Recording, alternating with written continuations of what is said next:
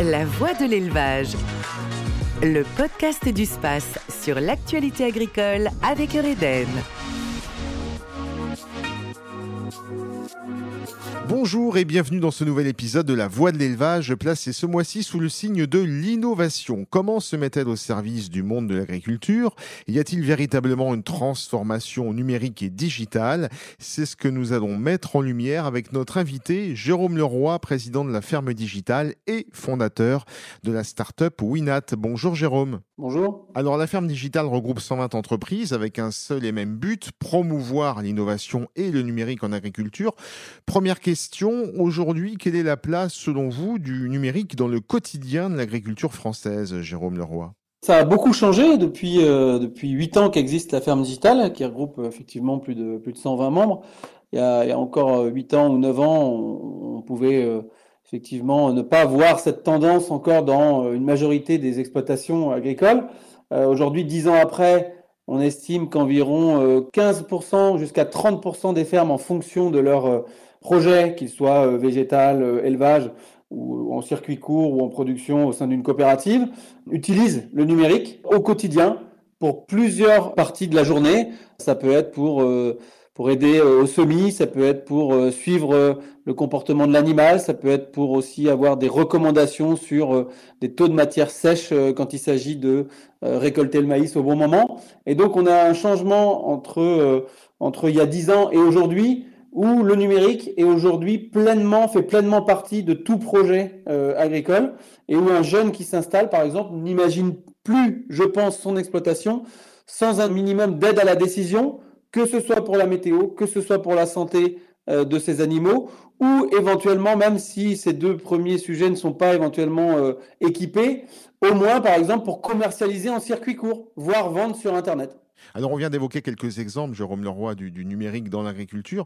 J'imagine qu'il y en a plein d'autres. Globalement, quel est le, quel est le contour, quel est le périmètre des, des usages? Oui, alors le périmètre des usages aujourd'hui, il, il est, très large. Hein. On considère qu'aujourd'hui, euh, tous les projets euh, qui sont sur les tables des agriculteurs euh, ou des chambres d'agriculture ou autres opérateurs euh, bah, pensent au numérique et se, et projettent dans les 30 prochaines années. Ça peut aller de l'aide à l'optimisation de la comptabilité pour que l'agriculteur gagne du temps quand il va gérer ses factures, quand il va euh, facturer ses clients. Ça peut également être des applications pour l'aider à mieux piloter le comportement de, de ses animaux, euh, le comportement de ses cultures.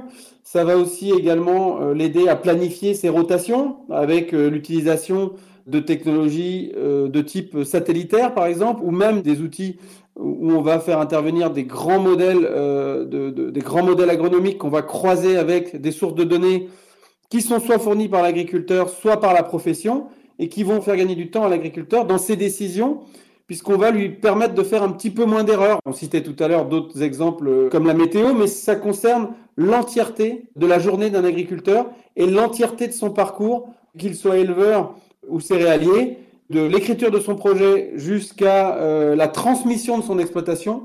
Le numérique va permettre de gagner du temps pour que ces jeunes générations d'agriculteurs aient aussi du temps, puisque les comportements évoluent. Et aujourd'hui, l'agriculteur qui s'installe, eh ben, il va pas répliquer les modèles des fermes qu'on a l'habitude de, voir de, nos grands-parents ou de nos, parents, où l'implication dans la ferme du couple, euh, qui est l'image euh, moyenne, on va dire, de la ferme française, euh, qui s'impliquait à 100%. Aujourd'hui, on voit des doubles actifs. On voit des hommes ou des femmes qui travaillent quand c'est la femme ou l'homme qui est agriculteur. Donc les formats vont évoluer et donc pour ça, il faut gagner du temps. Il faut être beaucoup plus efficient. Il faut mieux prévoir l'avenir et donc le numérique est au cœur de cette transformation. Comment est-ce que vous œuvrez, vous, à, la ferme digitale pour accompagner ce mouvement euh, Parce qu'on peut parler de mouvement maintenant, d'innovation numérique et digitale, cette dynamique. Quel type d'actions euh, sont proposées et mises en place? Alors la ferme digitale, c'est effectivement une association qui regroupe euh, d'abord euh, des entrepreneurs qui ont créé leur entreprise. Euh, soit on a deux générations d'entreprises qui ont créé leur entreprise entre 2010 ou 2020 ou depuis 2020. Donc on a ces deux groupes d'entreprises, des, des, plus matures et des un petit peu plus jeunes sur des thématiques complètement différentes puisqu'il y a dix ans, bah, on investissait plutôt dans la donnée, dans les capteurs, dans euh, dans les plateformes, euh, dans le financement euh, participatif. Et depuis 2020, on voit plutôt des nouvelles formes de formation en ligne des agriculteurs, de nouveaux formats agricoles. de biotechnologie, c'est-à-dire de remplacement ou d'alternative aux produits phytosanitaires. En fait, notre accompagnement, c'est surtout accompagner le dirigeant, accompagner le créateur d'entreprise pour qu'il gagne du temps dans son parcours, qu'il rencontre le plus vite possible des agriculteurs, des distributeurs, pour que sa solution soit éprouvée au bout de 2-3 ans de test, puisque dans l'agriculture, bah, c'est un petit peu différent que dans d'autres domaines. Il faut 3 ans, 4 ans, 5 ans pour tester la solution, puisqu'on n'a qu'une seule chance de réussir en agriculture. Il n'y a qu'une saison. Hein, on, ne, plante et on ne récolte quasiment en France qu'une seule fois par an en tout cas pour une culture particulière. Et donc, il n'y a qu'une seule chance de réussir. Donc, il faut trois ans, quatre ans. On ne peut pas itérer aussi souvent que dans d'autres activités. Donc, on doit donner leur chance à ces jeunes entreprises et nous, on les accompagne à faire des expérimentations plus vite. Et ensuite, on a euh, aussi un accompagnement pour démocratiser et faire mieux connaître en quoi ces entreprises innovantes proposent des solutions qui vont avoir un impact sur le compte d'exploitation de l'agriculteur, que ce soit en gain de temps, en économie d'échelle, que ce soit en optimisation de la ressource, la ressource en eau, la ressource en produits euh, phytosanitaires, et également le temps qui peut être gagné dans le respect euh, des, critères environnementaux. Voilà un petit peu l'accompagnement qu'on propose. Donc beaucoup de formation, beaucoup d'échanges entre pairs, mais aussi de la communication euh, grand public, notamment dans des événements que l'on, euh, auquel on participe tout au long de l'année. Alors sans faire de jeu de mots, on sait que la France est une terre d'innovation. Euh, comment se situe-t-elle à l'échelle européenne et mondiale sur ce plan, sur l'innovation numérique et digitale dans le milieu agricole? Alors à l'échelle européenne, la France est plutôt bien placée dans les trois. bon, c'est la plus, plus grande puissance européenne. En création d'entreprises innovantes, c'est la troisième entreprise, c'est-à-dire qu'on crée en France un petit peu moins d'entreprises innovantes par nombre d'habitants qu'en Allemagne euh, ou en, Angleterre ou en Italie, mais on est quand même très bien placé. Par contre, en termes de financement de ces innovations, euh, notamment en Europe, par rapport à d'autres secteurs, les financements ne sont que de 6%, c'est-à-dire uniquement 6% de l'argent investi dans l'innovation à l'échelle mondiale viennent dans l'agriculture et dans l'alimentation, quand cette industrie représente environ 14 ou 15% du PIB. Donc on est plutôt bien placé sur l'échiquier de l'innovation en nombre de création d'entreprises et donc en envie de l'entrepreneuriat de créer des partenariats publics-privés pour aider les agriculteurs à optimiser euh, leurs pratiques. Mais c'est un secteur qui reste encore sous-financé comparé aux États-Unis, à la Chine, à l'Australie ou à d'autres endroits dans le monde qui investissent encore plus dans ces nouvelles innovations. Ils investissent encore plus que nous, mais est-ce qu'ils sont euh, aussi euh, pointus que, que nous? Alors vous avez complètement raison. Euh, le, le côté pointu, je dirais que c'est pas du tout les mêmes investissements puisqu'on vit pas dans, on vit pas le même quotidien, on s'alimente pas de la même manière quand on vit aux États-Unis, quand on vit en Israël, on vit pas les mêmes problématiques environnementales, on vit pas les mêmes problématiques par rapport à l'eau. Donc en Israël, on va plutôt investir sur des solutions qui vont permettre d'économiser l'eau. On va plutôt investir sur euh, les protéines alternatives puisque bah, le territoire est beaucoup moins riche en termes de diversité.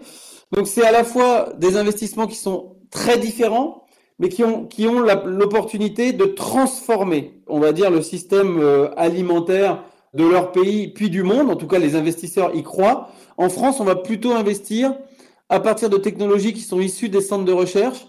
Et donc, on va plutôt investir sur le long terme, sur des problématiques environnementales, sur des problématiques de nouvelles protéines. Et donc, ça va être un petit peu moins attractif quant à la rentabilité court terme financière de euh, l'innovation mais on constate que les innovateurs en France ont un taux de survie qui est aussi largement supérieur à la moyenne mondiale. Quels sont les enjeux à venir, Jérôme Leroy, euh, selon vous, vous, observateurs et acteurs de, cette transformation numérique et digitale euh, dans l'agriculture? Les enjeux à venir, c'est la massification des expérimentations euh, au plus près du terrain, avec des partenaires qui connaissent les territoires bien mieux qu'un innovateur qui, qui arriverait dans le secteur. Donc c'est massifier les partenariats publics-privés pour massifier les expérimentations et donner sa chance à des innovateurs en France pour que nos fermes ne soient pas équipées dans 20 ou 30 ans uniquement par des logiciels ou des données qui proviennent d'autres acteurs qui auraient su accompagner ces entreprises demain. Hein. Je pense que ça, c'est un des enjeux majeurs. On a tout le territoire possible pour expérimenter, mais ça va pas assez vite. Deuxième enjeu, la formation, la formation des agriculteurs, la formation des distributeurs et des, de ceux à qui font confiance les agriculteurs pour mieux transmettre et ensuite commercialiser ces innovations beaucoup plus vite à destination des agriculteurs, c'est un enjeu qui est crucial parce qu'une technologie a beau être prototypée, testée, si elle n'est pas diffusée, le prix n'arrive jamais à baisser suffisamment pour devenir massivement utilisé.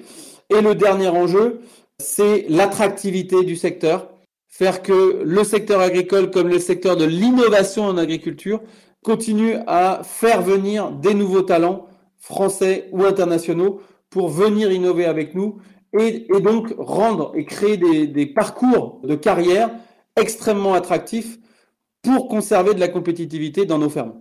Merci beaucoup pour votre expertise, Jérôme Leroy. Je rappelle que vous êtes président de la ferme digitale et fondateur de la start-up Winat. À très bientôt. Merci beaucoup. Et ce mois-ci, nous parlons aussi d'innovation dans notre e-article publié sur le site de Ouest France qui aborde la place du photovoltaïsme en agriculture entre recherche de revenus complémentaires avec la revente d'énergie et l'autoproduction pour s'alimenter. Les agriculteurs sont de plus en plus nombreux à s'équiper face à la montée des prix. Un article à retrouver sur le site ouestfrance.fr.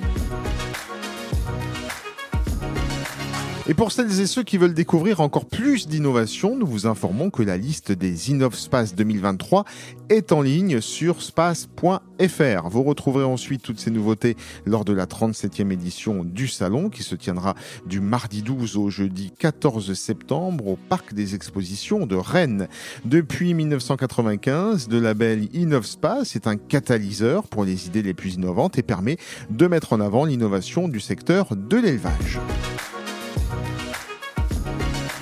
Merci beaucoup d'être fidèle à la voix de l'élevage. Vous retrouvez cet épisode sur space.fr, sur les principales plateformes d'écoute et sur le mur des podcasts de Ouest France. Rendez-vous le mois prochain. La voix de l'élevage. Le podcast du space sur l'actualité agricole avec Eureden.